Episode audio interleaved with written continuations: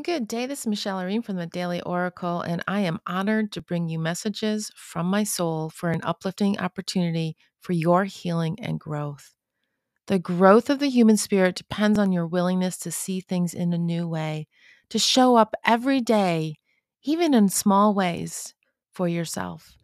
This is a sacred declaration to creating more of your authentic spirit within your soul space. Thanks for joining me and enjoy today's message. Many seek the answers, yet many are not willing to take the steps. The responses I often hear most from my clients are I don't have time. Not even my clients, just people in general. I don't have time. That's the biggest excuse that I receive from people about creating your daily practice. And it is an excuse because if it's important to you, you'll make time for it. You always have time if it is of importance. Valuable time can be wasted or cherished when we're scrolling through social media and clicking the thumbs up button for a like on an inspirational post. While this action is all well and good, it's definitely a step in the right direction. However, the understanding is that you have to not only read the words, but begin to implement that energy of what you are reading into your life. Social media can be an opportunity to tune, tune into your thoughts to get behind each concept.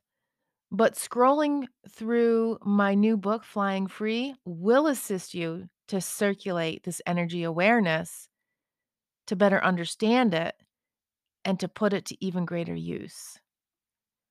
One of the most asked questions I receive from my clients and friends in which they seek the answers are this one's not even a question, really. I just don't feel happy.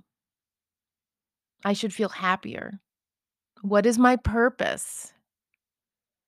What's next in my life? Is this all there is?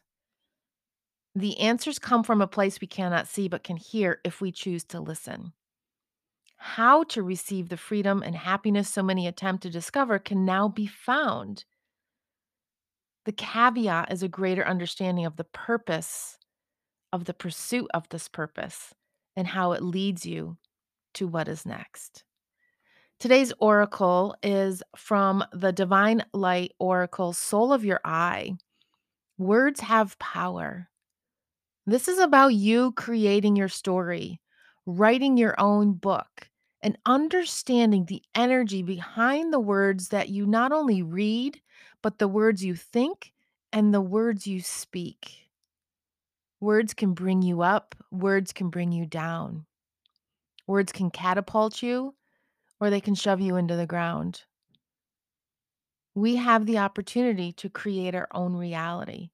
And as an intuitive mindset mentor, my mission is to guide you towards a greater understanding of life, to show you the awareness of the energy around you and within you, encompassing a greater strength of energy flow for success, whatever that success may mean to you.